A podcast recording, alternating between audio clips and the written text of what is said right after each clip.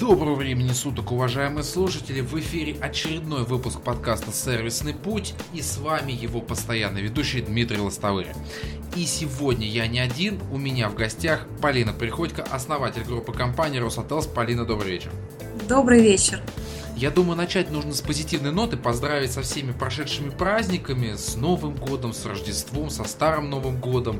И также поздравить с началом нового рабочего года, э, новых достижений, новых эмоций, знакомств, впечатлений. А, искренне еще раз поздравляю. Полина тут присоединяется. Я абсолютно и всецело присоединяюсь, конечно же. Да. И тихонечко отмечать мы присядем за круглый стол. Вперед. Круглый стол. Итак, а, такая, сегодня тема необычная, интересная и в последнее время востребована. Смысл в том, что э, так как наш мир стал такой довольно-таки динамичный, э, прорывной, порой сложно удивить клиента потенциального, текущего ли, еще что-то. И каждый день на нас сыпятся там различные какие-то инновационные бизнес-модели, а, какие-то креативные компании. Причем креативные можно понимать, э, в принципе-то, в полном объеме. Visual, а, то, что они делают, то, что они предоставляют. Но а, мы сегодня будем говорить про взаимосвязь клиентского сервиса с креативом и инновационной бизнес-моделью. Вот такая вот тема.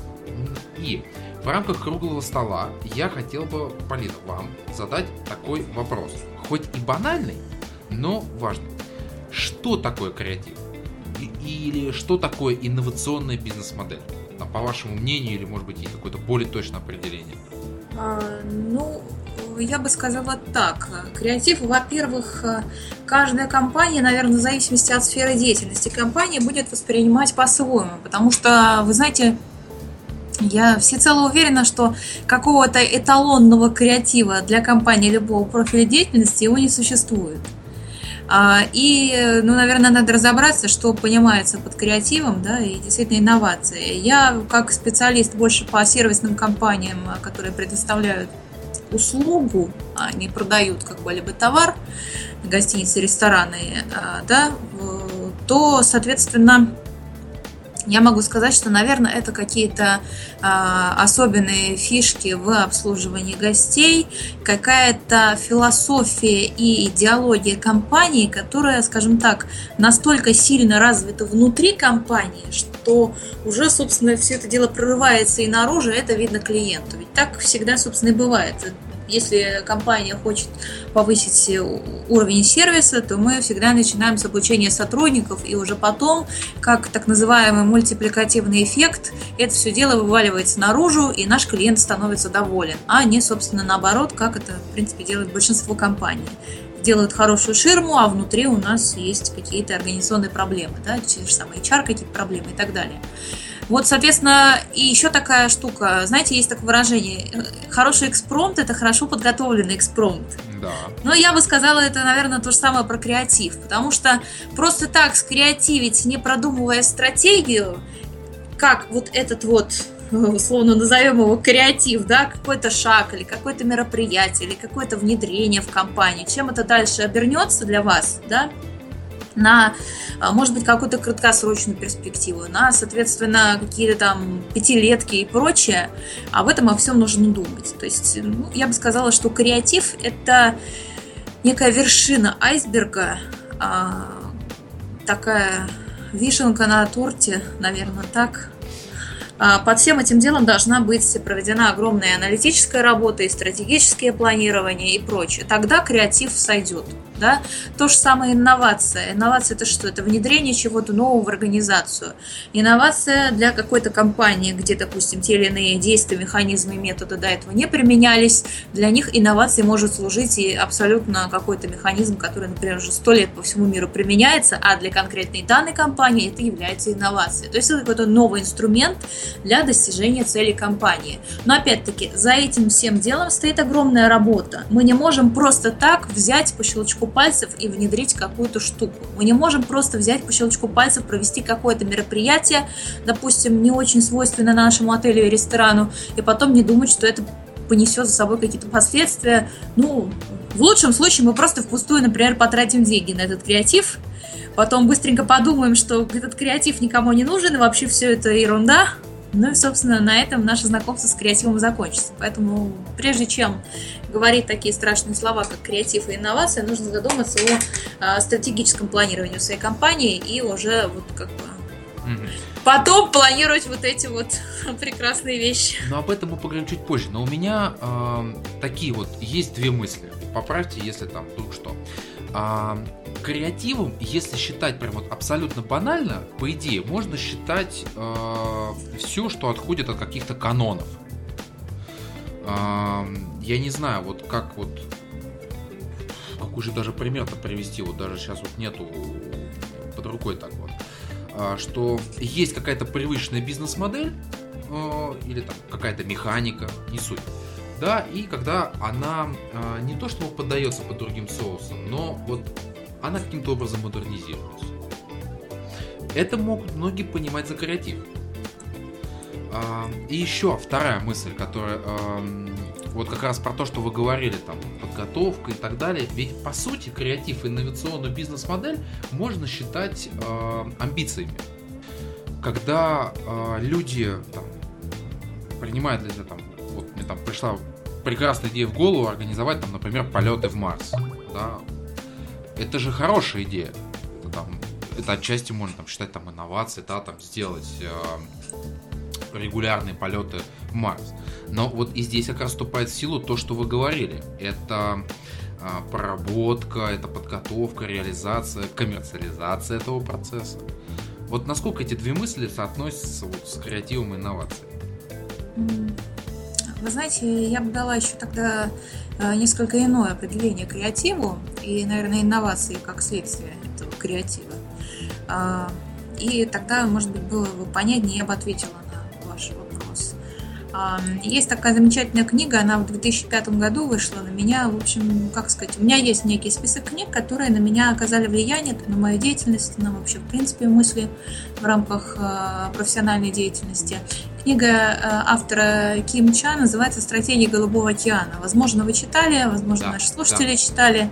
И вот, собственно, я считаю, что как раз там они говорят именно, там еще с автора есть, там э, авторы говорят именно о том правильном креативе, который должен быть. То есть мы немножко должны отойти от рамок привычного понимания вопроса и сделать что-то эдакое, чтобы удивило покупателя продукта да, нашего, услуги нашего потребителя чтобы это как-то выбивалось из общей модели. А, и не только шоу, а общая организационная история, то есть, допустим, какая-то интересная новая организационная структура, да, например, вот, э, как сейчас в американских компаниях, в частности, модно, да, вот этот горизонтальный рост, так называемый, и отсутствие э, практически полной вертикальных связей, да, и так далее. То есть это какой-то вот э, это какая-то штука про голубой океан.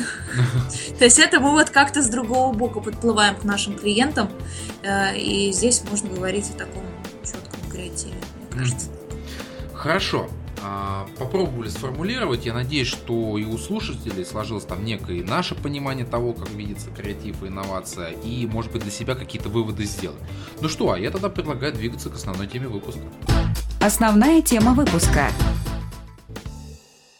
И начать хотелось бы с обоснования того, почему была выбрана эта тема. А, собственно говоря, Полина уже отчасти начала говорить, да, то есть а, взаимосвязь креатива или инновационной бизнес-модели с клиентским сервисом. А, тут и с организацией, с бизнес-процессом, там все это взаимосвязано. Почему они не могут существовать друг без друга?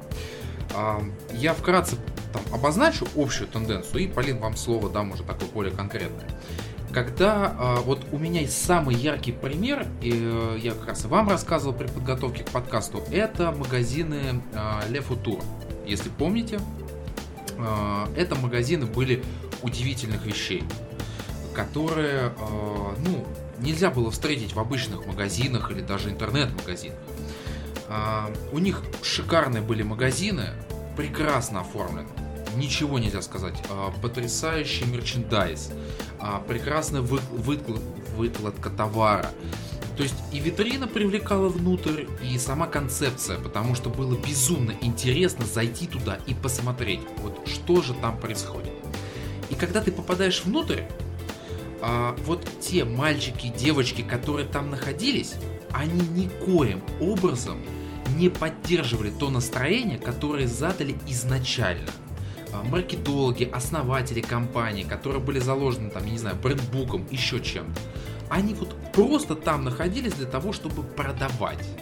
Не для того, чтобы заряжать некой атмосферой, а просто вас проконсультировать, не более того. А, хотя должно было быть так, что попадая туда и видя консультанта, продавца, ты должен был заряжаться этой атмосферой и понимать, что зайдя туда, это действительно определенный мир. И здесь я приведу положительный пример для меня лично. Это Apple Store. А, потому что у Apple есть определенная философия, которая а, продвигается для потребителей. А, она везде абсолютно там позиционируется не только самим Apple, но ее и поклонниками, и СМИ. И когда ты попадаешь в фирменные магазины, там абсолютно то же самое. Там идеально вышкаленные продавцы, которые действительно все знают, могут помочь. Они, употреблю такое слово, они очень похожи на хипстеров. У них там брендовая одежда, они очень любят Apple, они все про него знают, последние новости, тенденции, с ними можно просто пообщаться про Apple, они с удовольствием слушают твой опыт, его комментируют. И попадая туда, ты чувствуешь себя в своей тарелке. И ты понимаешь, что там, например, приобретя iPhone, ты приобщился к некой э, семье, к некой культуре. Не только потребления, но и вообще, и общения и так далее.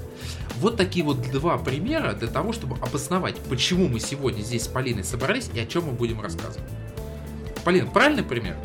Надеюсь. А, вы знаете, я бы тогда обозначила наши, наверное, дальнейшие темы. Это мы в очень такие и организационные, и что касается HR, что касается сервиса, и, и психологические какие-то дебри мы с вами вступаем. Но давайте разбираться по порядку, наверное. А, значит, э, что касается Лефутура, действительно, я тоже знаю эти магазины и тоже несколько раз обращала внимание на то, что та идея, бизнес-модель выстроенная и вообще, в принципе, концепция таких интересных магазинов, она не поддерживается дальше уже на этапе оперативного управления. То есть мы не видим э, стратегии, которая написана, скорее всего, она написана на бумаге, мы не видим ее выполнения, мы не видим тактических ходов. То есть э, хороший продажник это кто, как вы думаете? Хороший продажник? Да. Это для меня лично это тот человек, который полностью прочувствовал продукт, который он, собственно говоря, продает. Э, я дополню. Хороший продажник, ну, по крайней мере, на, по состоянию на 2016 год, это тот э, специалист, который эм, Э, с полного согласия своего клиента, потенциального клиента, более того, с одобрения этого клиента из одной продажи делает либо на сразу же, здесь же, на месте, воронку продаж на следующую продажу, либо затягивает этого своего потенциального клиента на дальнейшие э, продажи. То есть сейчас просто продать это уже мало знаете, как раньше, просто английский язык это круто, но теперь английского только это мало, да, нужно да. найти еще какой-то язык иностранный. Точно так же и здесь. Просто продать здесь и сейчас и закрыть счет, этого мало. Нужно сделать воронку продаж. Что касается э, как раз-таки ваших двух примеров, я вот их именно по этому критерию и разделила бы. Если Apple, они постоянно делают воронку продаж, более того, вы можете прийти и, наверное, не купить ничего, но вы уже в этой воронке, вас уже посетила мысль, вы уже настроились, вы уже пошли думать, как это, где достать денег на этот iPhone, там, или еще что-то, еще что-то, да, вот она воронка, она действует, вас зацепили на крючок, значит, был правильный, грамотный продавец. В примере вашем втором, вернее, первом магазине для футур, там этого нет. Они изначально заточены были на а, одноходовую, скажем так, продажу, ну и, соответственно, э, и ее не всегда выполняли. То есть, иными словами, куда мы с вами двигаемся? Конечная точка всей стратегии, конечная а, точка бизнеса или инвестиционного проекта – это, во-первых, а, цена входного билета, то есть все наши миллионы, миллиарды, которые мы тратим на какие-либо проекты, объекты, строящиеся и прочее, а, конечная точка – это цена входного билета. Правильно? Цена лида, лида так называемого. Да? А, и если копать глубже, это цена повторного лида, которая должна быть, собственно, по отношению к первому выше и на перспективу. Для этого мы должны не только хорошо обучить продажников и настроить персонал, для этого мы должны иметь нечто большее – мы должны иметь определенную философию и культуру внутри компании. Мы должны разработать и очень серьезно продумать момент мотивации наших сотрудников, потому что именно они выполняют тактические действия, которые мы у себя там наверху в офисах напланировали в наших стратегических планах.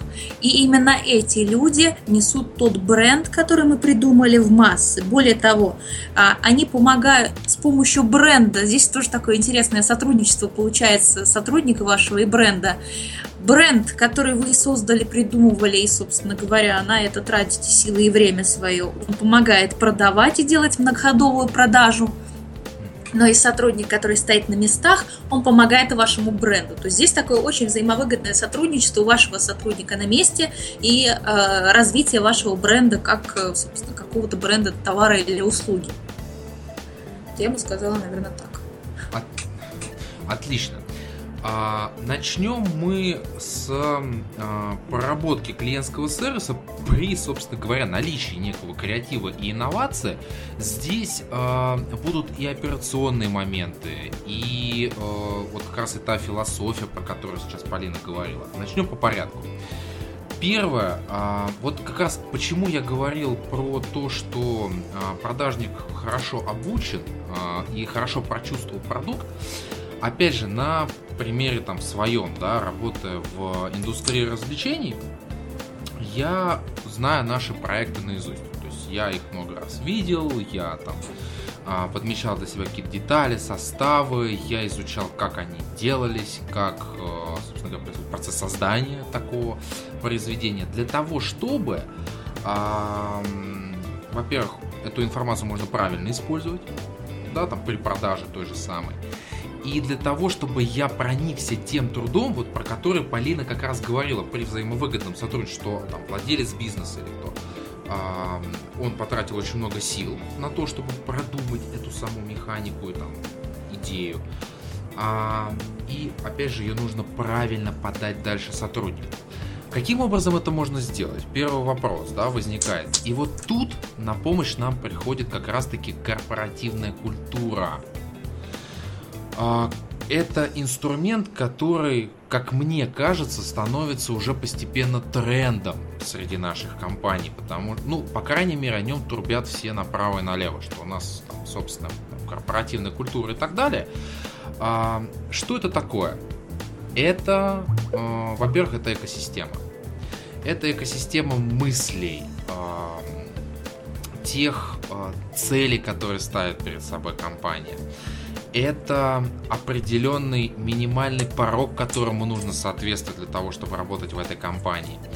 Это коммуникация между сотрудниками в определенном ключе.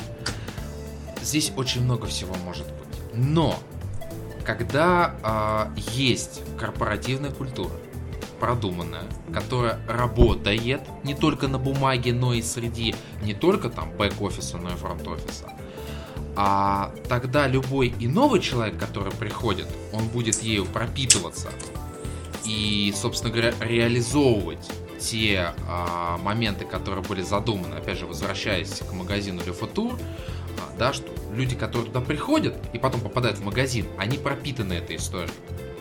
Что это инновационный магазин, это креативный магазин, и мы сами должны быть точно такими же. А, и Э, корпоративная культура позволяет, э, как бы правильно выразиться, сейчас Полин, может быть, там даже поможете чуть-чуть, а она позволяет вот правильно расставлять приоритеты. Я не то что помогу, я, наверное, продолжу и, скажем так, мысль эту завершу, да. Угу. Значит, э, поскольку я, в принципе, всегда привыкла смотреть на проект, наверное, с точки зрения собственника, да, что уж тут говорить, я смотрю на картину вообще сверху и стараюсь на несколько шагов вперед посмотреть, к чему все дело приведет. То, о чем я говорила в начале. Никакой креатив в нашем деле не нужен, если я не знаю на 10 шагов вперед, что мне этот креатив, как он мне потом аукнется в бизнесе, правильно? Соответственно, корпоративную культуру я бы обозначила как э, определенный инструмент, который позволяет мне мою стратегию превратить в тактику. То есть, как мы говорили, тактику мне обеспечивают те люди, которые работают в рамках проекта, да, которым я руковожу. Ну и вообще, в принципе, в рамках проекта, с которым мы работаем. Значит, моя задача сделать таким образом. Э, сделать э, приверженцами, да, вот как правильно сказать, приверженцами и вовлеченными в эту внутреннюю экосистему людей, которые будут, э, ну давайте говорить так грубо, но прямо, да, будут исполнять мою мечту. Мне нужно сделать так, чтобы они захотели это делать, потому что иных путей здесь нет. Вот когда, например, ательеру да, в лоб говоришь, ты как можешь заставить человека исполнять твою цель? Боюсь. Когда мы, когда мы говорим о мотивации, ну это вопрос вот не в бровь, а в глаз, вот он прямой вопрос. Все остальные вокруг да около про мотивацию персонала, это все, ну, как сказать, это все не работает. Если мне может человек ответить просто на вопрос, каким образом другой человек будет исполнять для тебя твою мечту, тогда он знает, как мотивировать свой персонал. Если он не может ответить на этот вопрос, тогда надо думать. Так вот, а, значит, э, корпоративная культура, в моем понимании, это такой инструмент очень мощный и интересный. Внутри очень много различных э, методов и вообще, в принципе, как сказать, ну, это целая огромная история в организации, которая помогает нам, а, наши стратегические действия в тактику переводить и, соответственно, совершать определенные вбросы и месседжи во внешний мир, к покупателям и внутри в своей системе. Б, это развитие бренда. Почему? Потому что сотрудники, они развивают бренд, поскольку они являются непосредственной точкой контакта покупателей и вот этого вот бренда и продукта. Иными словами, здесь тоже очень простой вопрос, да, как я уже говорила, не в бровь, в глаз. Я придумал бренд, тебе он нравится? Спрашиваю я своего сотрудника. Логично, так. Ну. Если мне сотрудник говорит, что нет, Значит, мое дело, опять-таки, там сверху спустить какие-то решения, либо наоборот снизу поднять наверх какие-то решения, да, по моей структуре, и придумать так, чтобы первое, э, мой бренд нравился моим сотрудникам, и второе, мы приходим к чему, чтобы сотрудник был привержен и исполнял мою мечту, и был рад этому.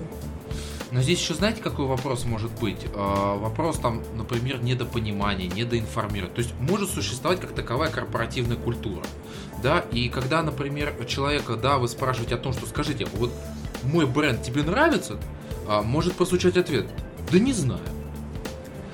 А банально, когда ты начинаешь больше с ним общаться, задавать какие-то там наводящие вопросы, еще что-то, ты начинаешь понимать, а он либо не до конца разобрался в том, что это за бренд, почему он такой, какая у него предыстория. И когда ты начинаешь ему рассказывать, он начинает вовлекаться Теперь вопрос.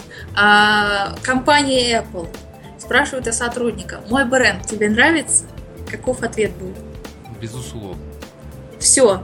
Это результат работы, огромной работы вот того айсберга, который там внизу, о котором мы говорили в начале. Это результат.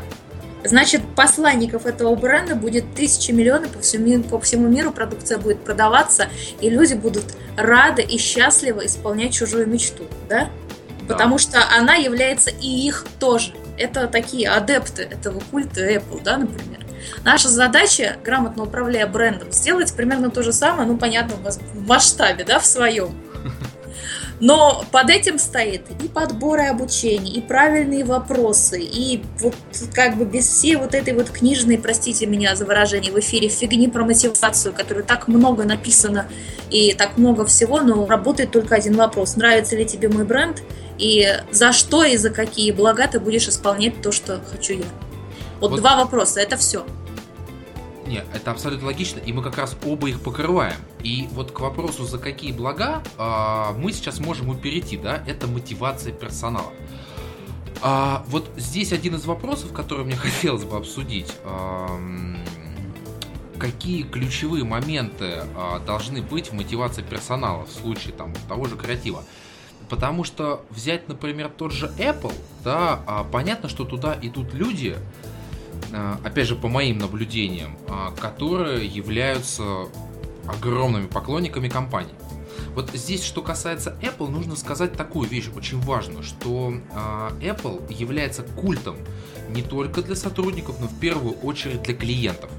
Это же больше оттуда пошло, что сами потребители быстро, очень быстро прониклись этой историей, подцепили ее, и, соответственно, у них такие ожидания были от того, что приходя в этот магазин, они увидят то же самое. А, здесь э, есть э, инструмент, э, ну, который достаточно часто используется в работе с персоналом. Давайте проведем аналогию с гостиничным бизнесом.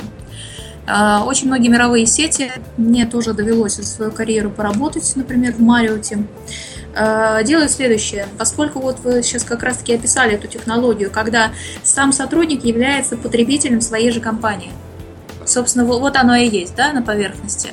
А, пример тот же Марио, а, существует программа, ну, не назовем ее программой лояльности, но тем не менее, некая программа для персонала, называется Friends and Family. А, это ситуация, когда ты можешь поехать в любой отель Marriott по всему миру, всех линеек и подбрендов Marriott, там Courtyard и Ренессанс и что угодно еще. Э, по своей суперспециальной цене, которая, как правило, на огромнейший процент, больше 50% э, ниже, чем цена рыночная на эти, э, это размещение. Для чего это делается? Во-первых, чтобы у вас даже мысли не возникало, что вы можете в своих личных поездках, в своей личной жизни, в своем стиле жизни, свой lifestyle, да, слово lifestyle пока запомнили, даже применим, чтобы у вас даже мысли не было куда-либо поехать, кроме Мэриота, Таким образом, инструмент мощнейший. Вы дальше и в работе в своей даже мыслить не будете, что может быть что-то еще лучше, ну или вообще другое, кроме, например, Marriott. Очень простой механизм, работает безотказно. Более того, и люди-то счастливы. Удобно, классно останавливаешься в хороших отелях по прекрасному тарифу. Ну, чем не мотивация персонала? А, собственно говоря, ательеры и себе там где-то загрузку сделали получше. Ну и ладно, все равно же заплатили денег. Ну, со скидкой, ну, Friends and Family, ну, все равно загрузочку-то сделали. И свои приехали, и мотивация возросла, и схема просто потрясающая. Она работает абсолютно по кругу, то есть у нее нет цикличная схема. И что еще важно, лайфстайл. Вы привыкли жить в... жить, работать, ну, практически жить, я правильно слово сказала. Э, в Мэриоте, ну, собственно говоря, Мэриот вас и не отпускает после того, как вы ушли с работы, точно так же, как и Apple. Это опять-таки мотивация. Более того, можно даже и первый, и второй мой пример, э, наверное, объявить все-таки не монетарной мотивацией. Ну, так или иначе. Да? Монетарная все-таки это, как в привычном нашем представлении, это нечто, какой-то бонус, что-то в конверте, что-то там доп. к зарплате или еще что-то. Да? То есть здесь это такая зацепка на психологию, на стиль жизни. Apple прекрасно продал своим сотрудникам стиль жизни, а Marriott тоже продал стиль жизни, все мы живем такие. Marriott, Marriott, Apple, Apple. Вот что касается немонетарной мотивации. А... Я бы сказала так, с Apple в руке и сидим в Marriott. Вот так. Это только что такая кросс-мотивация, да, была придумана для двух брендов. А, я абсолютно с этим согласен. Я как раз хотел сказать о том, что а, сотрудники да, тех же Apple Store имеют доступ ко всем новинкам. Они, естественно, их тестируют, они смотрят, для них проводится обучение, они первыми а, много о чем знают. А, Дмитрий, здесь такой еще очень немаловажный момент. Берем два ритейлера, да, крупного Apple, берем, ну не ритейлер, это, наверное, даже, как это сказать, технологическая компания, наверное, скорее всего, да, ну, да. и гостиничный консорциум. Вы, кстати, знаете, да, что Marriott купил Starwood Hotels and Resorts, то есть бренд Sheraton основной. Да, да, да, Теперь да. это самая большая в мире гостиничная компания. Собственно, есть с чего брать пример.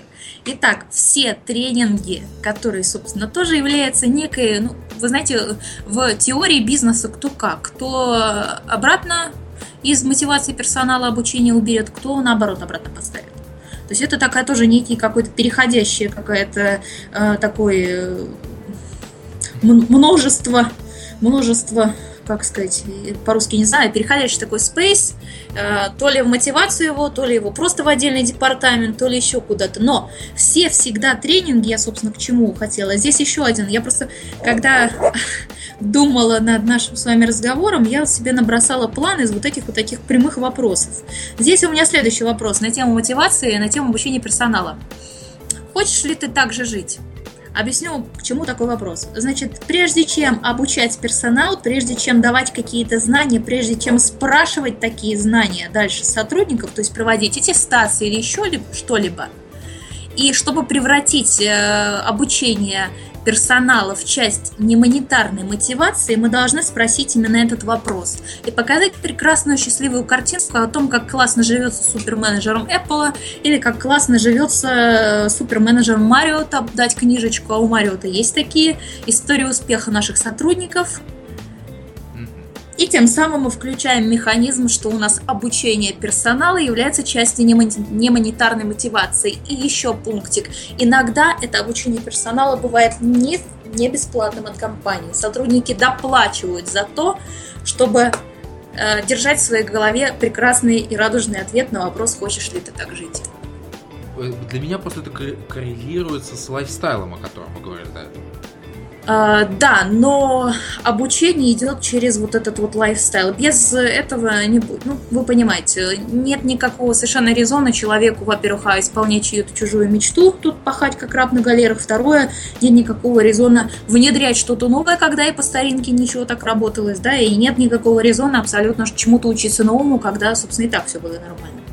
Да, Соответственно, мы должны придумать какие-то вопросы и вот крутить вот эту вот мотивацию чтобы, с одной стороны, в рамках организации для себя, ну, да простят меня слушатели, поменьше платить, с другой стороны, да, чтобы это все-таки работало, у нас была супер мотивация и супер мотивационная программа для персонала разработана. Вот мы, собственно, так и изощряемся в рамках немонетарной мотивации. Ну, по сути, а, хорошо, давайте скажем так, понятное дело, да, там а, лайфстайл, то есть это предоставление некого ориентира для достижения да, сотруднику. Да. Для того, чтобы он понимал, э, чего можно достичь, как этого достичь, каков будет результат. Да, это одна из частей мотивации, это сто процентов. А, так это и часть корпоративной культуры.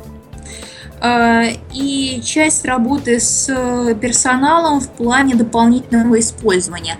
Вот сейчас, э, ввиду последних там, политических, например, событий да, в нашей стране, в мире, э, последняя на злобу дня тема, что сотрудники добывающих компаний очень разбалованы зарплатами, например. Да?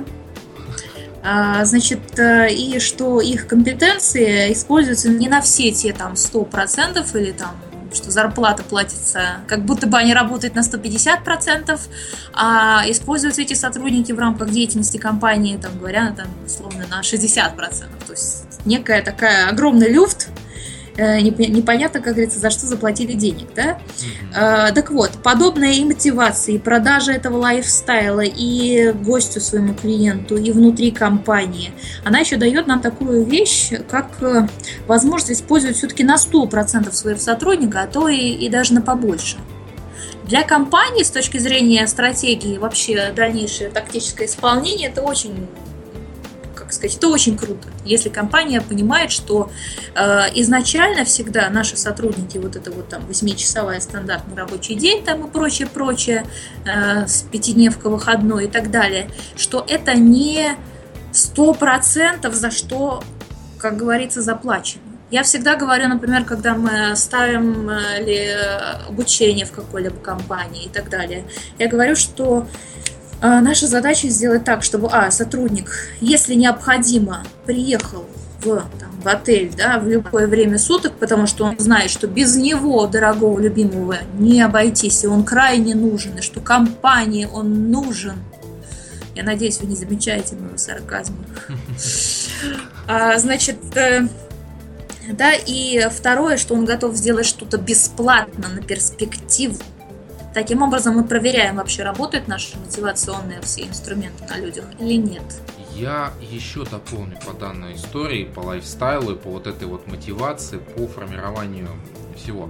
Это же еще и реклама. Э, реклама категорическая, реклама колоссальная, потому что, как мы уже говорили, наши сотрудники становятся некими адептами нашего бренда. Вот, вот и идет, да. даже если бы бренда, собственно, как такового, там со всеми ему подобающими атрибутами у нас не было, но бренд так или иначе у нас развивается, бренд можно развить совершенно из любой компании, будь даже маленькой компании, да, ну вот э, это все дело еще помогает развитию бренда и созданию некого, наверное, я бы сказала, эталона обслуживания, эталона работы с покупателем и так далее. Как-то так. И здесь э, такой еще один момент э, крутится в голове, что э, да, пон- э, они становятся вот э, теми людьми, которые не то чтобы идеализируют бренд, но от такого мотивированного персонала э, идет потрясающая обратная связь потому что они варятся во всей этой истории, а они слышат очень много обратной связи а, как от заинтересованных лиц, да, которые приходят, и так и от людей, которые там, например, впервые с этим сталкиваются. И как правило, в компаниях с достаточно крепкой там, корпоративной культурой, там, с крепкой экосистемой, обмен информацией идет в очень свободной форме. Там ну, не то чтобы горизонтально идет, там просто идет легкая манера общения за счет того, что все достаточно близко друг к другу относятся. Ну, как одна семья. А, вы знаете, я могу сказать, что я видела разные ситуации в коллективах, и есть, конечно, а, ну, достаточно опасная такая вот эта история про одну семью, да, потому что сказать, сегодня к вам сотрудник приехал в час ночи, потому что что-то случилось в отеле, он срочно нужен, да, а завтра он точно так же позвонил и как это, а, ты знаешь, Вась, ну, ну не получилось, как это, не шмогла и не шмогла, да, это же ведь тоже может быть. То есть это обратная сторона вот этой вот ситуации, когда у нас весь коллектив как одна семья. То есть все равно здесь должна быть какая-то э, система и какая-то субординация выстроена, да, но абсолютно понятная и, знаете, я бы сказала, комфортно ложащаяся на слух, на понимание нашего сотрудника. То есть, в первую очередь, наверное, уважение. И сейчас я еще я считаю, что мы обязательно должны этой темы коснуться монетарной мотивации. Я что как раз хотел то, к ней перейти. Только вдохновляем, то вдохновляем нашего сотрудника. Ты уже вдохновился, уже ладно, в час ночи на работу приехал но и кушать на что-то тоже надо. Вот я здесь как раз хотел... Продвигая наш бренд. Ну, естественно, лайфстайл же опять же никто не отменял. А, если возвращаться к тому же Apple.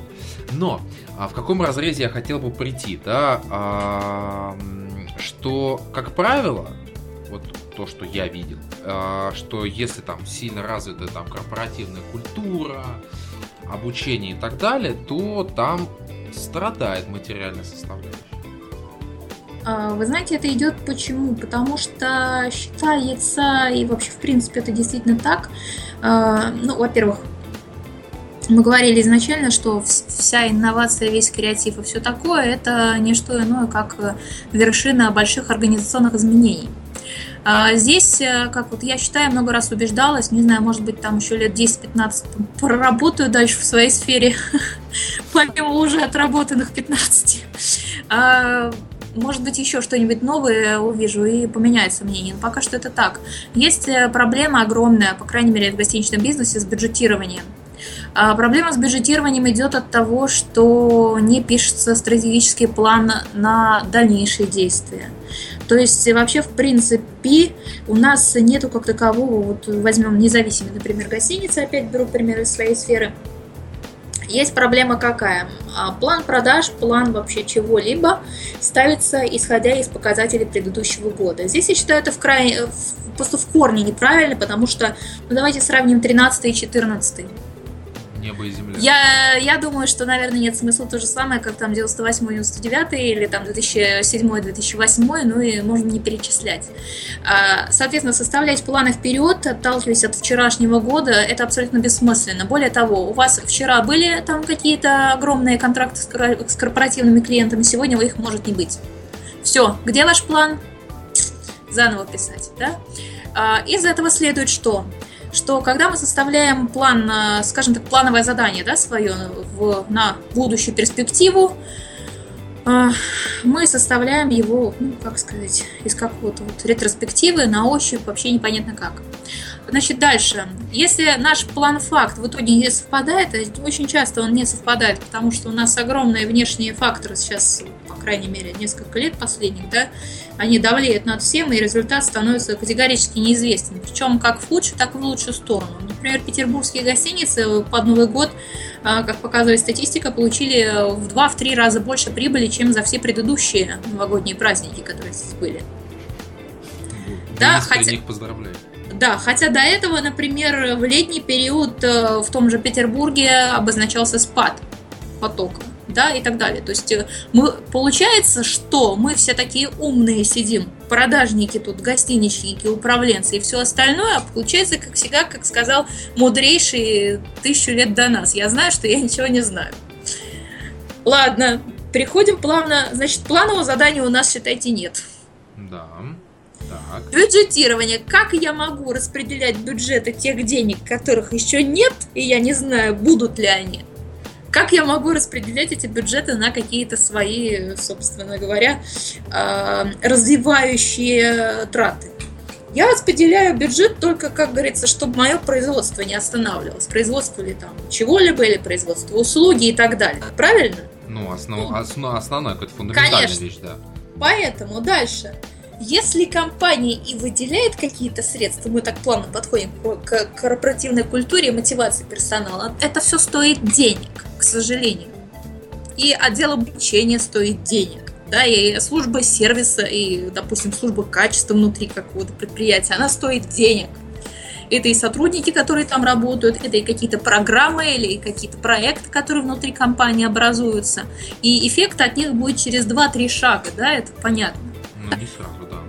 А, так вот, если мы не знаем, что будет вперед, и можем только кое-как тут, как говорится, там прыгать и что-то там планировать, чтобы только наша, как говорится, наша чулочно-носочная фабрика работала, о какой корпоративной культуре и прочим вот вообще затратах на персонал может идти речь.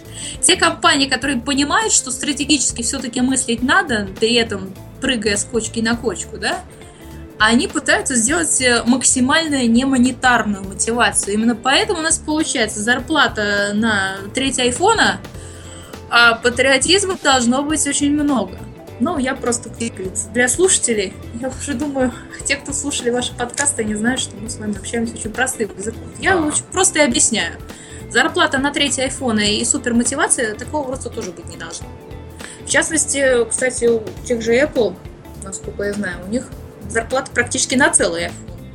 И, и в этом да. плане им легче. Почему? Потому что, э, опять-таки, более правильный разговор с сотрудником, более правильная продажа рабочего места. То, кстати, это такая тоже интересная тенденция последних лет. Если раньше, э, вы знаете, я могу сказать, что вот про свои, например, как сказать, последние года работы в найме, э, когда я приходила на собеседование, я продавала себя – то есть, чем я могу быть полезна вашей компании? Что я могу придумать хорошего? Что я могу сделать? Если это были управленческие должности, я приходила практически с прописанным либо маркетинг-планом, либо каким-то стратегическим планом, что мы сейчас сделаем в ваших отелях, что будет работать. Сразу выкладывала какие-то ходы, которые я предлагаю и могу предпринять, исходя из своего опыта. И вот что я вижу, ну, пока что на поверхности, еще вот, допустим, про ваш отель, да? Я сразу показывала товар лицом, то есть в себя. Сейчас у нас немножко другая ситуация, и HR, очень многие на это жалуются, что HR приходится презентовать свою компанию перед сотрудником, который приходит и говорит, ну что вы мне тут можете заплатить? Подождите, они жалуются? Я, я правильно расслышал? Да. А, ситуация в корне поменялась. Компания должна предоставить э, и предложить себя таким образом, чтобы сотрудник захотел на нее работать.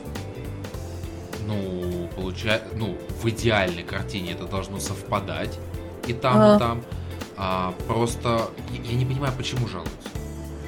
А, Потому что раньше по классической схеме сначала шло предложение, да, то есть э, сотрудник приходил и рассказывал, что он может привнести в компанию, а дальше компания рассказывала, что она может привнести хорошего в жизнь сотрудника.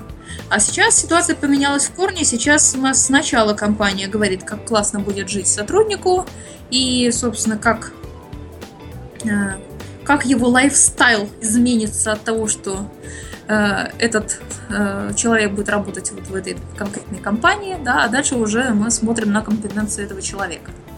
То есть это вот конкретная такая HR-практика, HR-кейс с поколением я-я-я, так называемым. А, ну, я, по крайней мере, не увидел здесь повода для того, чтобы жаловаться, потому что, ну, есть такая тенденция, но это и надо было делать раньше. Я не вижу в этом никаких проблем, при том, что кандидат, приходящий, э, продает себя при любом раскладе и рассказывает о себе. То же самое делает компания. Она продает себя ему в случае заинтересованности и э, объясняет там свои компетенции о том, что как, каким образом их будет ластать. Здесь все как бы логично. Вы знаете, я бы сказала, с точки зрения, опять-таки, картины сверху, это дороже. Сотрудники поколения я-я-я, они дороже. Или как они там называются? Игреки, что ли? Да. Ну, в общем, вот эти вот самые, которые последние пока что, дееспособные. Еще что нам готовит следующее поколение, мы не знаем, с этим бы как-то разобраться. Смысл в чем? А, мотивация довольно краткосрочна. То есть, если какой-то проект, допустим, у этого сотрудника не получился, или что-то не получилось, он говорит, ой, все, и ушел. Я, мне, а я сижу, остаюсь со своей мотивацией корпоративной культуры и кучей, кучей, кучей документов, а мне тут сотрудник сказал, ой, все, и на этом его мотивация закончилась. То есть мне каждый раз приходится э, подогревать интерес сотрудника, подогревать его желание собственную жизнь поднять на какой-то там а другой уровень и так далее. Понимаете, да, о чем я говорю? Это да. дороже.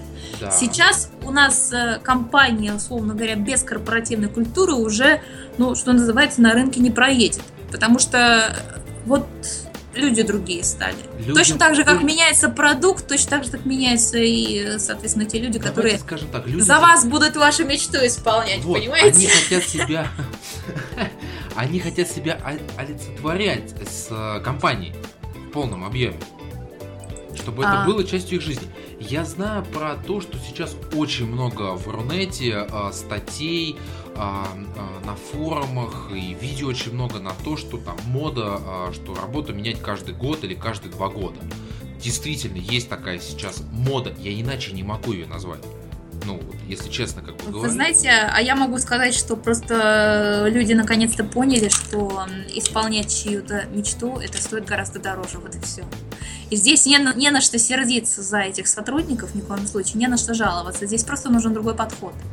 То есть, когда приходит, э, ну, условно говоря, такой шибко умный сотрудник ко мне, и он понимает, что у меня как тут устроено, и что я конкретно хочу из него выжить, и как я хочу, скажем так, на нем проехаться и доехать до своей цели, он же это прекрасно понимает.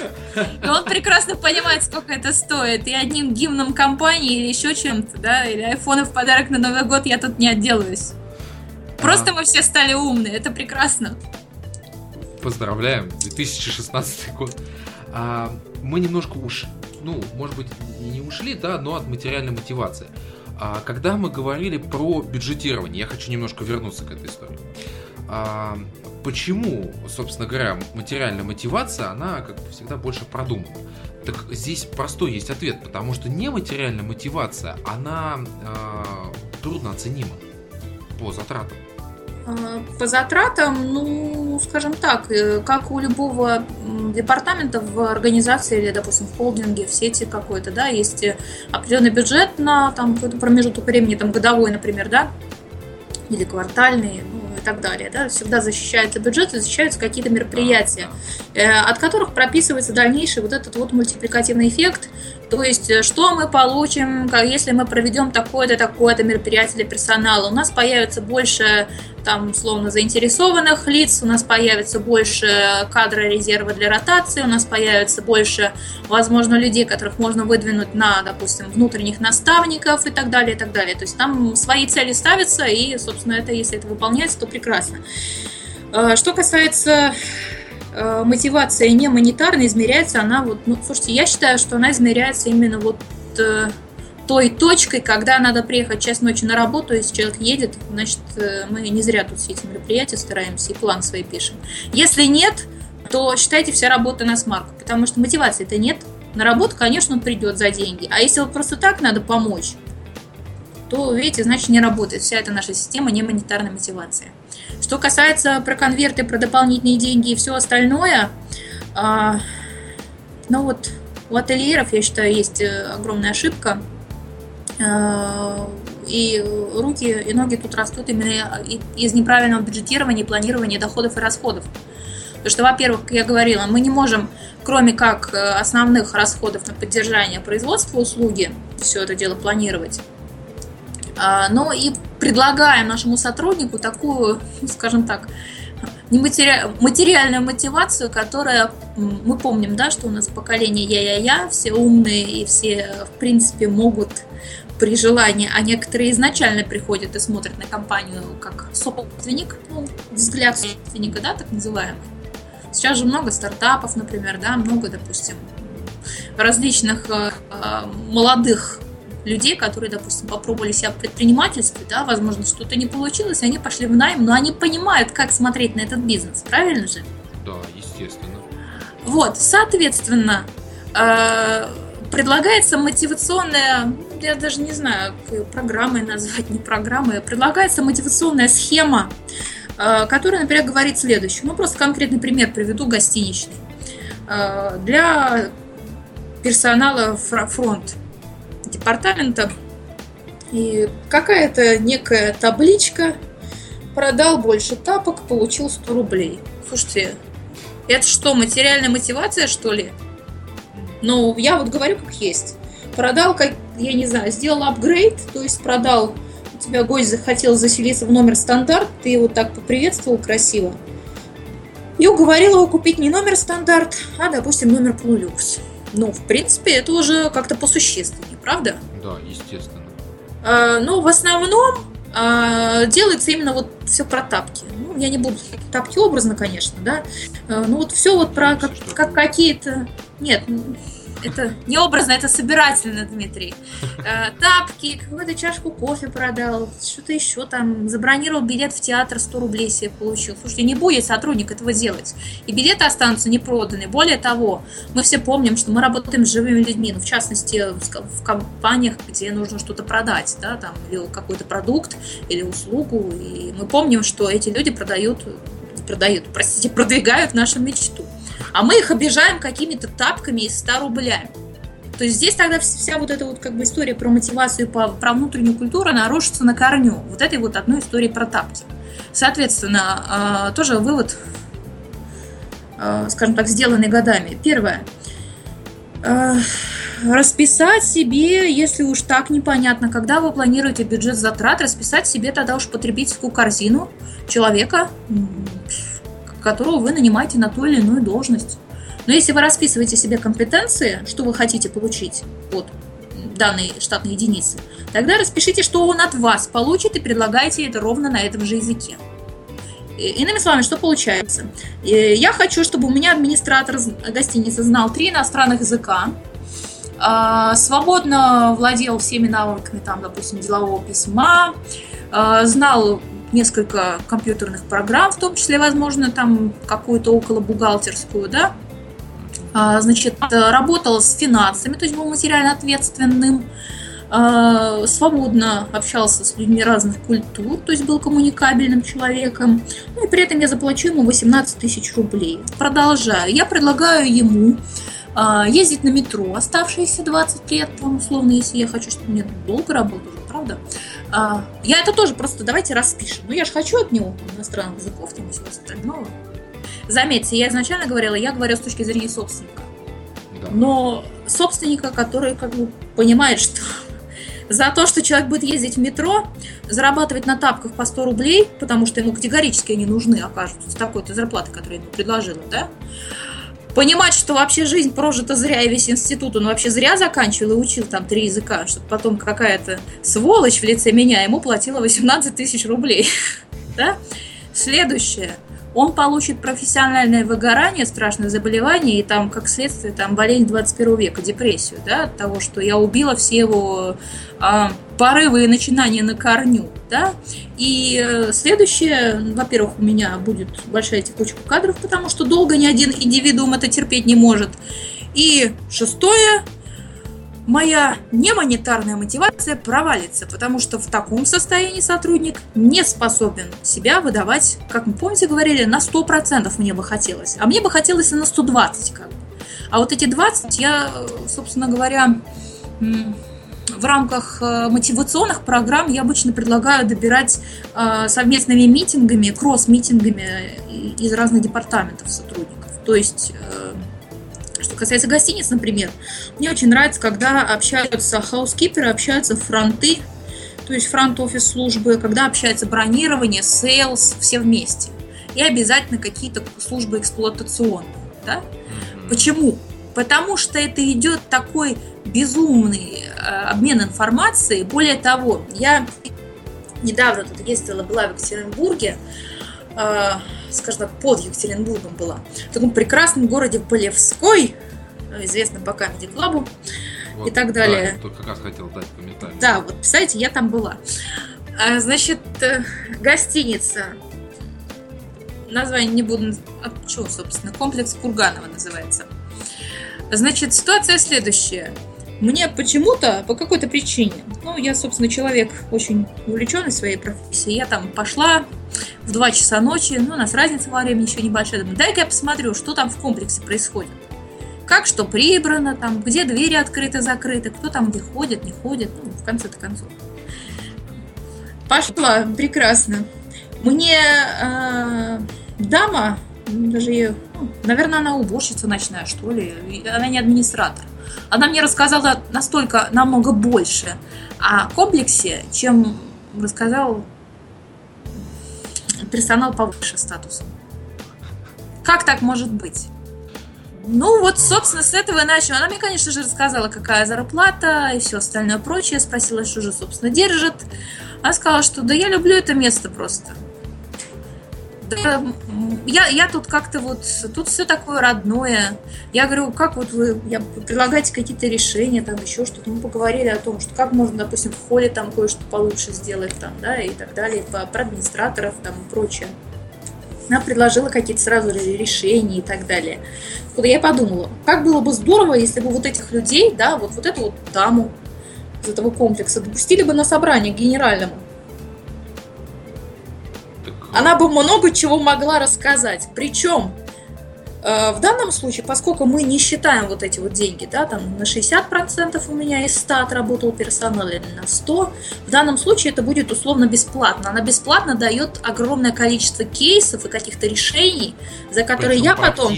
Конкретных. Да, практических э, совершенно и вот, собственно, из первых рук, да, именно из этой организации, которые я, как, допустим, неграмотный руководитель, доведя до ручки свою компанию, я потом заплачу консалтеру.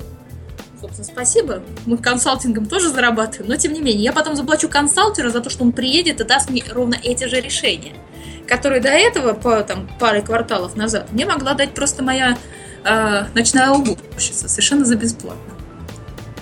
Вот такая вот страшная штука мотивация персонала и вообще, в принципе, работа с персоналом. И я могу сказать, что а, когда эта дама узнала вообще, в принципе, кто я и что я там делаю в этом комплексе, она была страшно удивлена, что я вообще с ней заговорила. Я говорю, а что такое? Говорит, ну, у нас как-то не принято там. Директор, директор. Я, ага, понятно. Все, понятно. С вами все понятно, с организацией мне тоже все понятно теперь.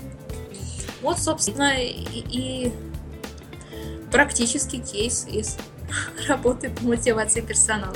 И знаменитого города. Но это как раз то, о чем я говорил немножко выше, что люди, которые, да, вот она же сказала, что там все родное, что ей нравится, а, что эти люди способны выдавать офигительную обратную связь. Действительно. А, и самое, что главное, вот здесь правильно Полина сказала о том, что она, а, вот если допустить ее к нужным людям, тем, кто принимает решение. Не просто там, например, к администратору, который его выслушает, а именно к людям, принимающим решения, то там получится хороший такой пул задач на ближайшее время.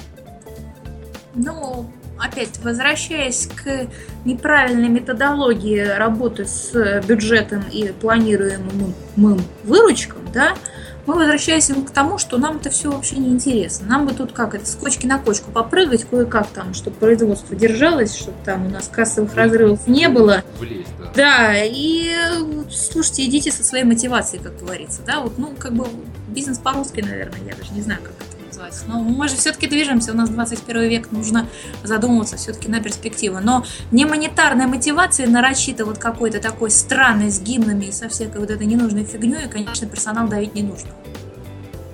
Но это, наверное, субъективное будет, ну, подкреплено много-много лет. Я работаю с людьми и вижу, что происходит. Это, в первую очередь, это раздражает человека, а во вторую очередь, э, э, во вторую очередь, наверное, не так скажу. Наверное, мы должны каждого сотрудника своей организации воспринимать как полноценную личность. Как я говорила до этого, разложите, пожалуйста, его потребительскую корзину. Ездит на метро, ходит в магазин Дикси там и прочее, прочее. Да? Какую жизнь вообще вы ему даете за то, что он исполняет вашу мечту? Сели, посмотрели, ага, что-то не срослось, пошли дальше думать над бюджетом. Плохо будет он мою мечту исполнять, питаясь в магазине Дикси и ездя на метро. Ну, да простят меня магазины метрополитен, но я так образно-собирательно. Понимаете, да? Да. Ну вот, э, смотрите, у нас как раз следующим пунктом идет э, подбор и мотивация, ну, подбор персонала и обучение.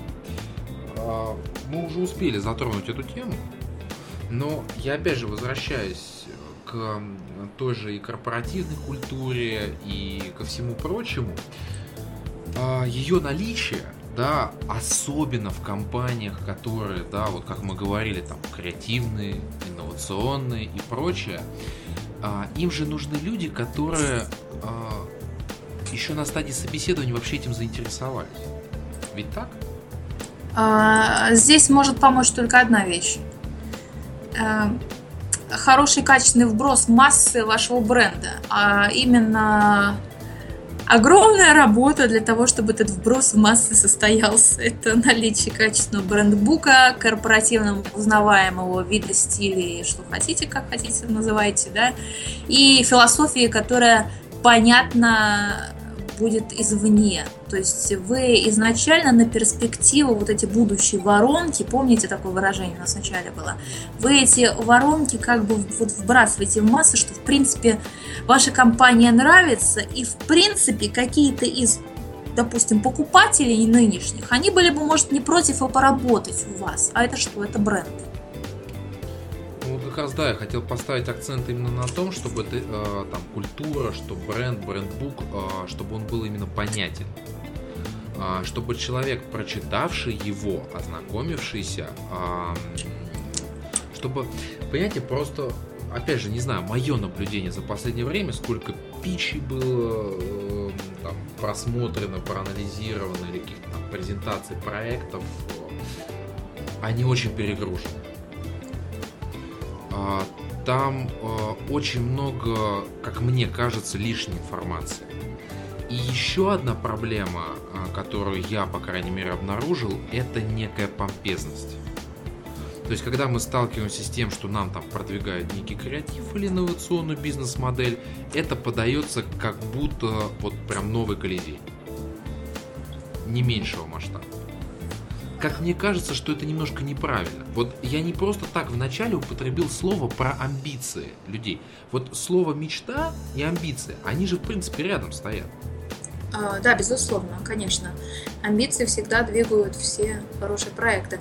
А, давайте, наверное, начнем сначала и определимся, что есть такое брендбук, потому что могу сказать, что а, вот с конца, наверное, 2015 года, ну, скажем так, с четвертого квартала, моя компания представила такую услугу для комплексов гостиничных, в принципе, для новых объектов, проектов, сразу прописывать и разрабатывать брендбук для того, чтобы в дальнейшем весь процесс управления проектом, допустим, на этапе его реализации, он гораздо проще. Ну, у вас есть хорошая, огромная книга, порядка там двух тысяч страниц, сейчас объясню, почему так много, да, в которой написано все, как нужно делать. Да, и у вас шанс ошибиться или шанс неправильно потратить деньги или еще что-то, еще что-то, он э, категорически уменьшается. Так вот, наверное, определить, что такое брендбук нужно изначально. Почему? Потому что прежде чем вводить подобную услугу, мы, естественно, сделали мониторинг конкурентов, собственно, мы мониторинг делаем не только для наших клиентов гостиниц по таким же гостиницам, но и, соответственно, среди консалтинговых компаний. Э, вы знаете, моему удивлению не было предела, и я даже вот как-то теряюсь, что вообще счет сказать, потому что, по крайней мере, гостиничные консалтеры, когда их спрашиваешь, сколько у вас стоит разработать брендбук на гостиницу или на сеть, они вообще не понимают, о чем идет речь. Я комментировать дальше не буду, но для меня это было просто откровением. Я поняла, что э, вы знаете, я всегда сомневаюсь, как говорится, что я знаю, что я ничего не знаю, мне кажется, что надо знать побольше, да? И куда-нибудь в проекты в какие-нибудь влезть, где побольше можно всего узнать нового, да? И когда я слышу такие вещи, что обращайтесь к дизайнерам делать брендбук от своих коллег, ну, для меня это категорически странно. Значит, э, что есть такое брендбук? Брендбук – это полное руководство по э, бизнесу той или иной направленности. Иными словами, такой некий бизнес в коробке. Это то, что можно продать как франшизу. Это готовое решение по всем ключевым вопросам ведения вашего бизнеса. Это, Дмитрий, да простят меня и слушатели, это не логотип и это не фирменные крючки и закорючки. Это готовое руководство к действию. Это бизнес-модель, это бизнес-процесс. Это кирпичи, из которых вы должны будете строить ваш отель. Номер, цвет, размер и прочее. Это прописано в брендбуке. Это обои, которым вы должны будете поклеить свои номера. Это, не знаю, список сантехники, которые должны быть там по фирме, по стоимости плюс-минус, по цвету и прочее. Это сотрудник, который должен выглядеть вот так, как нарисовано в вашем брендбуке. Вот у него вот такая должна быть форма, ему такой тренинг должны выдать на ориентейшн, когда он приходит к вам, у него такая должна быть аттестация и такой-то, допустим, экзамен в течение там какого-то квартала, где он, э, когда он проработал на той или иной должности. Это ваше представление вовне, это ваш маркетинг, это ваш месседж, миссия, там генеральный э, шаблон маркетинг-плана и все остальное прочее. Брендбук – это вот это, а не три логотипа и, не знаю, там, две бумажки. Ну, э, можно я даже так дополню. Простым сленгом это обоснование, если, если можно. Потому что э, при наличии логотипа, вот того, что вы пишете, ведь у многих же, э, ну, то, что я задаю вопрос, а почему так? Например, почему такая цветовая гамма выбрана? А ведь за этим же тоже стоит какое-то там принятое решение. Там, не знаю, это там самые популярные цвета у нашей целевой аудитории, еще что-то. Это тоже важный момент. Ну, это вы уж прям копнули про самые популярные цвета. Вот я думаю, что таких исследований не... Хотя... Нет, это то, с чем я сталкивался. Вот э, брендбуки, которые я видел, и угу. когда мы общались э, на их тему, я говорю, мой любимый вопрос. Я очень люблю копаться вот в истории компании, в там тех или иных моментах, почему так. Ну вот, ну какой принят, какой стоял за этим решение? Я же должен понимать, почему вот там, например, эм, вот это выглядит так, а не иначе. Ну, Дмитрий, потому что дизайнер прислал три варианта логотипа и выбрали первый, второй или третий. Все просто. Нет, я говорю о, как раз о брендбуках, о которых вы говорите. Когда мы говорим про брошюрку с логотипом, это не брендбук. Безусловно. А, я говорю именно про полноценный а, документ, а, который... Я же ведь не просто даже в плане нашего подкаста написал, что это основа корпоративной культуры. Это именно на вот эту историю ложится то, как себя сотрудники будут вести, чувствовать, осознавать. Это, по сути, описание лайфстайла. Вы знаете, мне кажется, это гораздо глубже. Э, я бы это назвала, давайте чуть-чуть от терминов вообще таких бизнес отвлечемся. Это описание мечты нашего собственника. Детальное. Это такая конкретная, если еще компании нет, то брендбук нужно писать изначально, да? Почему? Потому что это конкретная визуализация вашей вот этой мечты. Да, вот она, все, вот, вот она вот. 1200 страниц, вот оно, пожалуйста. Все написано, что как делать. Да, три части «Властелин колец». А, и вот этот вопрос, почему так, ответ, как я считаю, должен быть в брендбуке. Естественно, и почему как, и зачем, и вообще зачем такая компания нужна, и почему этого хочется, и что там в голове у собственника этой компании, компании основателя, да, и почему этой мечтой нужно заразить, и вообще как заразятся все наши сотрудники этим, на что, на какие кнопки нажимать. Это все, естественно, прописывается в брендбуке, потому что иначе корабль-то не поплывет вы потратите безумное количество денег, потратите безумное количество сил своих, да, и времени на то, чтобы что-то реализовать, а дальше мы будем прыгать с кочки на кочку и не будем планировать всех вот этих красивых вещ, вещей под названием корпоративная культура, мотивация там и прочее. Мы будем просто планировать, чтобы нам хватило для э, обслуживания процесса производства нашей услуги. Все. И вот как раз еще один из элементов, который выходит из брендбука, из корпоративной культуры, это стандарты качества обслуживания. То есть. А, вот то, чего так Лефутуру и не хватило в свое время, что понятно, что у них были некие базовые параметры, да, там поздороваться, внешний вид, а, я не знаю, правильно какая-то жестикуляция, что ли, еще что-то но э, не было параметров, которые бы определяли саму вот эту инновационность истории. А, то есть та философия, которую вы даете, да, а, она никоим образом не... Ну, мы опять приходим к мотивации, Полин. Вы знаете, не совсем. К мотивации, к работе персона... с персоналом и, наверное, все-таки нужно будет еще э, так это подчеркнуть, да, э, этот момент. Наверняка у Лефатура проблема была внутри, в э, так называемом организационном поведении и устройстве организации в плане работы с сотрудниками. Скорее всего, львиная доля персонала, ну, в частности, потому что уже довели, как опять я уже говорила, бизнес до ручки, им не до своего персонала, им лишь бы дырки залатать и там закуп и реализацию как совместить без кассового разрыва, да, им вот как бы это основное, да, а, не было, скорее всего, тренингов по продуктам, не было а, поставлена цель вызвать вау-эффект, в первую очередь, у сотрудников, да, а, от всех этих э, штук прекрасных, которые продавались в Футура. То есть э, не было сотрудники не были заражены вот этой вот мечтой, вот этими вот классными вещами, которые продавались в этих магазинах, э, соответственно, что они могут рассказать своему покупателю. И причем ну, ведь они еще были блестяще презентованы на прилавках, вот что удивляло, то есть буквально, получается, для успеха не хватило одного шага.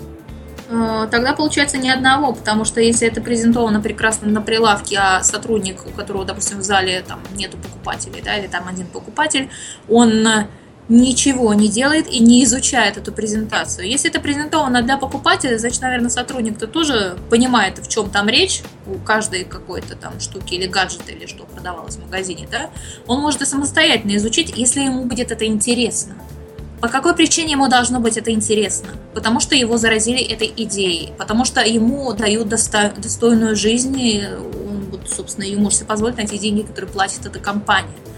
И, и он, в принципе, находится в некой зоне комфорта, да, то есть э, в, он может себе позволить чем-то заинтересоваться, а не просто отстоять или отсидеть свою смену. То есть, ну, тогда проблем больше. Ну да. Но я все равно немножко возвращаюсь вот э, к стандартам качества обслуживания, к тем требованиям, которые должны быть.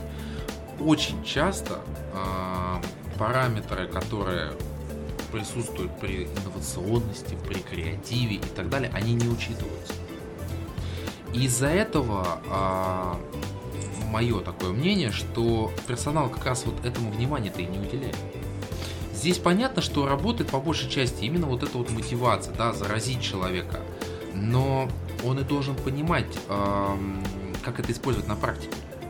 Ну, во-первых, использовать э, на практике, во-вторых... Э, профит от этого. И, и в том числе и профит себе либо это какой-то рост э, как компетенции какие-то, либо это какой-то финансовый рост, либо это хороший процесс продаж, когда вам э, самому и выгодно создавать из одной продажи воронку на другую, да, и это и интересно, поскольку продуктом вы заражены, вы понимаете, что это классно, интересно, и вам это самим нравится. Возвращаемся к вопросу, хочешь ли так жить, нравится ли тебе мой бренд? Да? То есть, э, а вопрос, нравится ли тебе мой бренд, это брендбук. То есть брендбук э, это та вещь, это, я бы назвала это некой субстанцией, это нечто живое в организации, ну, что-то вот такое, да, что развивают сотрудники. То есть э, брендбук это не документ, который лежит где-то на полке, о котором там мы вспоминаем, не знаю, раз под Новый год, когда нужно выпускать какие-то супер открытки, и вот нужно посмотреть в брендбуке, что мы там вообще, макет там готовый лежит просто. Логотип. Да. А, мы к этому обращаемся каждый раз, и брендбук это, наверное, должен быть какой-то открытый документ, ну, за исключением, не знаю, например, технологических каких-то частей для персонала, которые сам персонал корректирует на вот этих вот классных кросс-собраниях, да, скорректирует в процессе своей работы. Там уже должна быть прописана такая вещь, как вот вы поднимали этот вопрос, да, что мы будто бы как одна семья должна быть, и я там немножко протестовала против этого, да, но вот всей э, коммуникации внутри сотрудников, внутри э, ну, вот именно вопрос, департаментов. Ведь когда семья, это же хорошо отлаженная коммуникация, я именно вот это имел в виду. Коммуникация с собственником в том числе, коммуникация с ну, собственником в данном случае, если у организации присутствует такая вещь, как брендбук, да, это он уже он уже становится неким идейным центром. Да? Идеально, когда львиную долю брендбука изначально пишет э, либо супер заинтересованное лицо, либо собственник, там, СО, компаньон там, или еще кто-то. Да? То есть кто-то из, условно говоря, владельцев компании. Это идеально. Да, потому что там идет информация абсолютно из первых уст, там идет абсолютно вот это вот э, прописывание на бумаге всей той мечты, которую хочется реализовать в рамках Можно вот этого я даже скажу, она написана Всем. правильным человеческим языком. Ну и, естественно, в том числе написано правильным человеческим языком, который можно впоследствии использовать у себя в компании, который можно показать сотруднику любой должности, будь то линейный персонал, будь то там, допустим, средний руководитель и прочее. И все это будет понятно, и каждый может э, что-то дописать полезное, что-то внести, или наоборот, что-то, что уже, давайте еще вспомним, что мир у нас меняется, какие-то технологии, которые работали вчера, сегодня они не работают, что-то можно оттуда, например, убрать.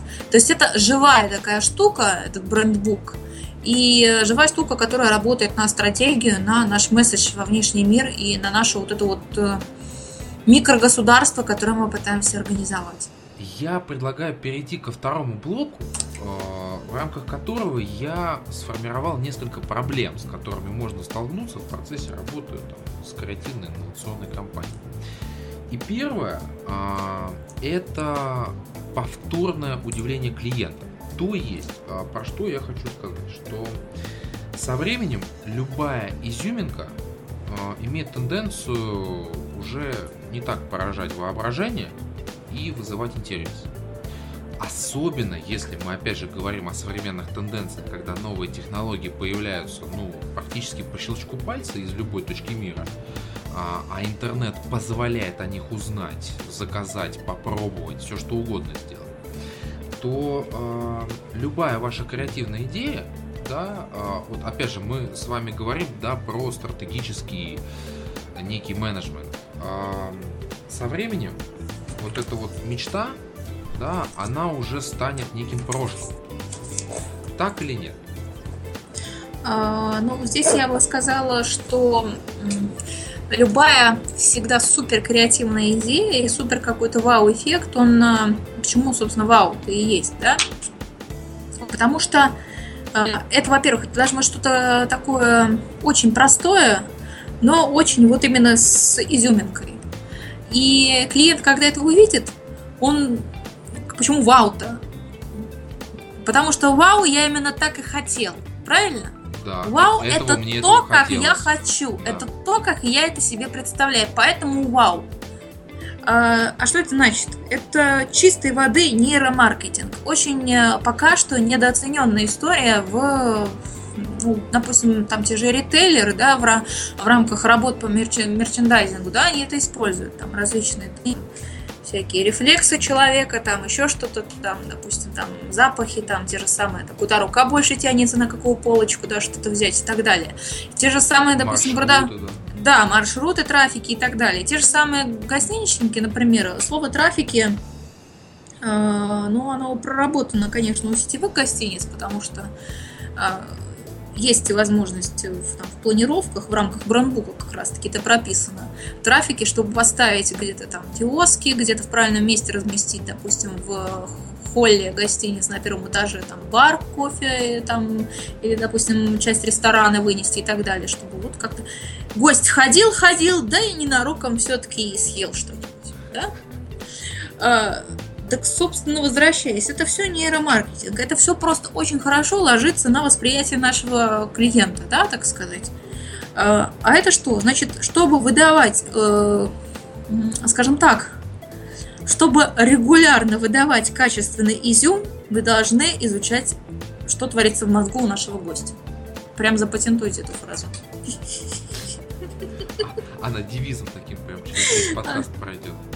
Да, то есть э, безусловно, как говорится, сегодня это изюминка, завтра уже там куча компаний что-то это испробовали, да, какую-то там технику или какую-то супер акцию или какую-то, допустим, приятный там сувенир за там покупку своей услуги или еще что-то, или, допустим, интересный способ оплаты или еще что-нибудь, да.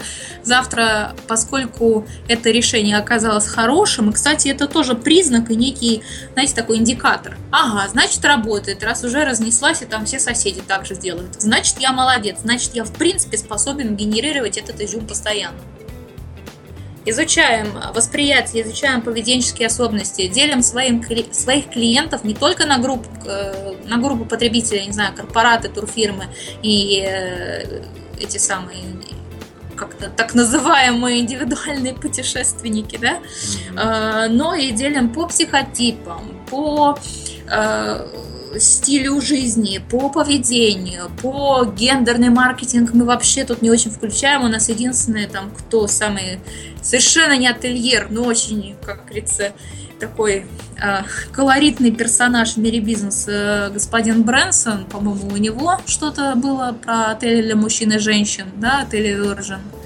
Там женские отели, например, открылись, в которые мужчин не пускают. Извините, Дмитрий. Вот. Ну, то есть, вот эти вот все новые технологии, они же здесь, они, они вот. Только вопрос в том, что мы должны изучать, вот что же вот такого новенького, интересненького хочет наш э, гость. Что, чтобы было для него вау, как я и хотел. Вау, вот это вот так, как я себе представляю. Значит, откуда мы этот креатив должны черпать? Явно не за кофе в тушном кабинете. Правильно? Мы должны изучать можно даже начать с себя, на самом деле. Вот что бы мне вот такого хотелось? Я хочу 100-500 приложение в iPhone там, закачать, да, я хочу там, я не знаю, какой-нибудь 300 э, iPad или, я не знаю, iPod или еще кого-нибудь, да, э, я хочу поехать там, не знаю, в Гималайи, на Бали, там, куда там, в Бразилии, еще куда-нибудь, да, или я хочу, допустим, узнать, что такое медитация, или я хочу питаться как э, по, не знаю, технологиям и практикам аюрведы, или что хочет потребитель. Начинаем с себя. Вот что вот я, допустим, определяем, кто, какое поколение я сам любимый, и смотрим, что конкретно мне надо. Ага, вот это вот было бы интересно для меня. Проверяем, как всегда делают маркетологи на какой-то фокус-группе. Если им, в принципе, тоже это интересно, можно пробовать внедрять. Ну, это вот. как раз соотносится с третьей а, проблемой, которую я выделил, и немножко так скакну, да, это держать марку. Вот то, что мы сейчас, в принципе, с вами обсуждаем.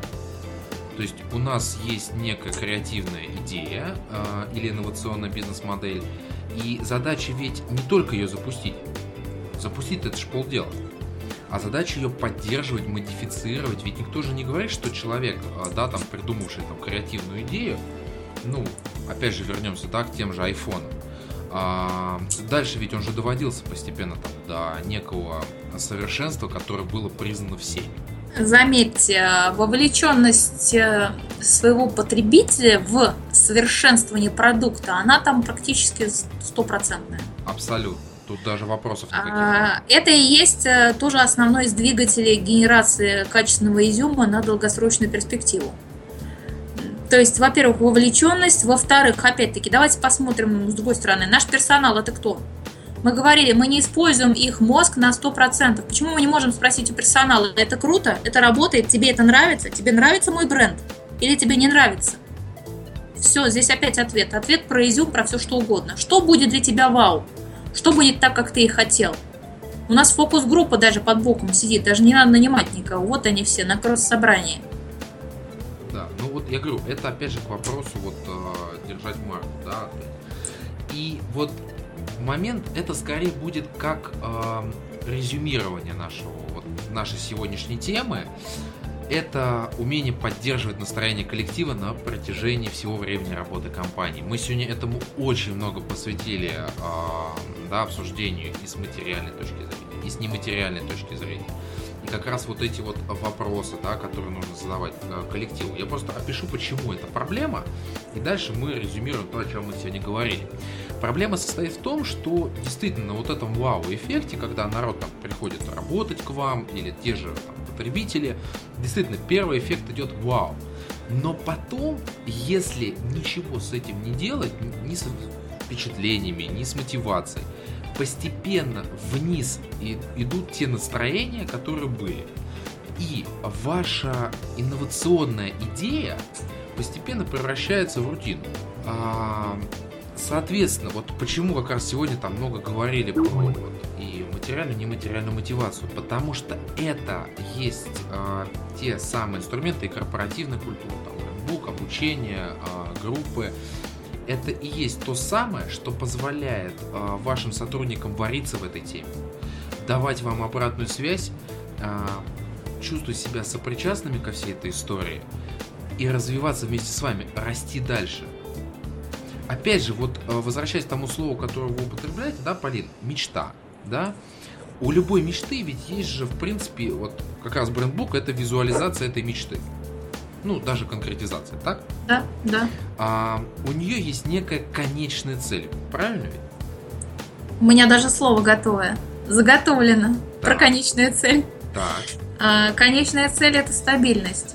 Стабильность э, это то, что получает наш покупатель э, в лице вот этого вот, в частности, ну, в лице, а, а, скажем так, в виде результата работы вот этой живой штуки под названием брендбук, да, это стабильность. Ну, когда у предприятия работающий, разработанный бренд, когда этому уделили внимание, безусловно, клиент будет больше, наверное, привержен, он подумает, что да, они озаботились этим, они подумали, они продумали, они подумали, как мне будет удобно ли мне будет ходить по этим коридорам, все ли у меня будет там, говорить опять про отели, под рукой и так далее, да, все ли мне будет вот, вот по, по моим передвижениям удобно. Они подумали, что мне удобно поставить там мой багаж именно здесь, а, допустим, не в другом каком-то месте. Вау, как здорово! Я иду просто как и все складывается, все прекрасно, как по маслу все, да? Дальше, стабильность для сотрудника. Мотивация монетарная, не монетарная, какая хотите. Lifestyle, все остальное. Что хочет сотрудник, по сути? Всегда, ну, любой человек, он хочет стабильности. А, стабильность он получает и должен получить в обмен на то, что он отдает себя часть своей жизни на реализацию чужой мечты. Все очень просто. Только это нужно облачить в определенную документацию, в огромное количество документации. И, как сказал, а, я когда-нибудь дорасту, наверное, да, как сказал мой коллега от бизнеса, господин Потапенко в каком-то из своих интервью, сказал, что если хочешь делать бизнес, привыкни мерить портянки вагонными метрами и постоянно сидеть в компьютере. На самом деле он прав, потому что за любыми вот этими красивыми словами мы продаем мечту, мы реализуем мечту и мы даем стабильность, а стоят финансовая модель, стратегический план, тактический план, чек-листы, стандарты и тысячи-тысячи документов и тысячи страниц брендбука. Тогда мечта плюс бренд компании равно стабильность. Очень простое уравнение. Мы приходим опять к очень простому и в итоге мы должны прийти к равенству. Мечта равна стабильность. Моя, моих сотрудников, моего микрогосударства. А можно я еще сделаю одно дополнение? А, опять же, прав или не прав? А когда только начинается работа вот этой инновационной бизнес-модели, а, то ведь это же сложнее работать, чем то, когда появляется стабильность. Потому что происходит шлифовка, вот эти фокус-группы и прочее. Ведь их там больше намного времени требуется для того, чтобы привести продукт уже к некому вот действительно готовому состоянию. Вы знаете, я могу сказать, что продукт в готовом состоянии, ну, давайте так, мы все с вами вообще в готовом состоянии, только когда мы в гробу. Это все. Я извиняюсь, просто воду пил в этот момент и не ожидал подобного. Ну вот это уже готовое состояние, это все, изменений, наверное, больше не будет. Да и то, вон говорят, что там, когда вскрывают, там еще там у людей ногти растут и так далее, да? Это я к чему? У продукта не может быть готового состояния, он постоянно находится в динамике, в изменении, ровно так же, как и у услуги, ровно так же, как у организации. Э, куча экспертов по бизнесу описывают разные стадии организации, разные циклы, там цикличные или какие-то э, витки развития, там спиральные, у кого-то там все эти спад, рост, стагнация и все остальное. Всегда динамика, всегда движение. В готового состояния нет. Шлифуется каждый день, шлифуется постоянно. Поэтому э, первый ли день вы работаете, 100, первый тысяча, первый 10 тысяч, первый и так далее, вы всегда находитесь в одном и том же, в постоянном движении. Я хорошо попробую уточнить немножко по-другому. А, когда создается брендбук владельцами, а, это же все-таки это не материальные мысли, это их видение. Да. Даже бизнес-модель. Когда начинается практика, там может происходить все что угодно. Модель может выстрелить и показать себя рабочей, значит, была проведена хорошая работа. Либо идея действительно вот оказалась правильной либо может произойти, что бизнес-модель модифицируется и приобретет некие фундаментальные вещи, которые потом будут с ней дальше. Вы знаете, я думаю, что первый брендбук Мариота, а, если сравнить и, допустим, брендбук, который корректировали в 2016 году, да, например, для новых объектов, вот сейчас на 2016 год для, вот, допустим, их департамента девелопмента, да, для тех, кто ищет инвесторов под новые объекты. Я думаю, что там даже ни одной буквы нету общей с тем, что было вот в начале деятельности компании сейчас. А это как раз держать марку. Держать марку, быть в постоянном движении, совершенствовать свою модель. А, здесь просто нужно понимать, что без рискового бизнеса никогда не бывает. И тоже нужно понимать, во-первых, что все очень динамично, и ты категорически не можешь знать, получится бизнес-модель или нет. Потому что сегодня ты рассчитывал, допустим, там делал свод. Вот, кстати, свод-анализ такая очень больная тема, очень, в принципе, в организациях, потому что очень она недооценена, как мне кажется. Да, мы об этом а, в подкасте говорили, да когда делаешь свод, допустим, ты на одни какие-то внешние факторы рассчитываешь, да, а вдруг бац, там какие-то, не знаю, политические какие-то решения, да, которые влияют на там ход геополитики, ход вообще, в принципе, там... Ну, напрямую влияет. Бизнес каких-то, да, технологий, бизнес, э, передвижение логистики, там, макроэкономических отношений, там, и прочего, да. И, и у тебя свод уже, там, словно через неделю у тебя уже другой а ты уже с бизнес-моделью. Точно так же, как, собственно, нам сейчас в нашем, в нашем государстве говорят про бюджет на 2016 год, что он рассчитывался из цены на нефть 30 долларов, а она у нас уже падает ниже 30. Значит, все нужно заново садиться и пересчитывать. Все в постоянной динамике. Ну, такова жизнь. Я думаю, что пока что до конечного своего состояния я бы и не хотела. Ну что же, а мы сегодня так достаточно основательно поговорили, затронули, ну, как мне кажется, в принципе, ну, практически все, что может потребоваться вам, уважаемые слушатели, в процессе работы над креативом, над инновациями, на будущее в целом. Ну, мы постарались. Ну что, тогда двигаемся к последней нашей рубрике. Анонс следующего выпуска.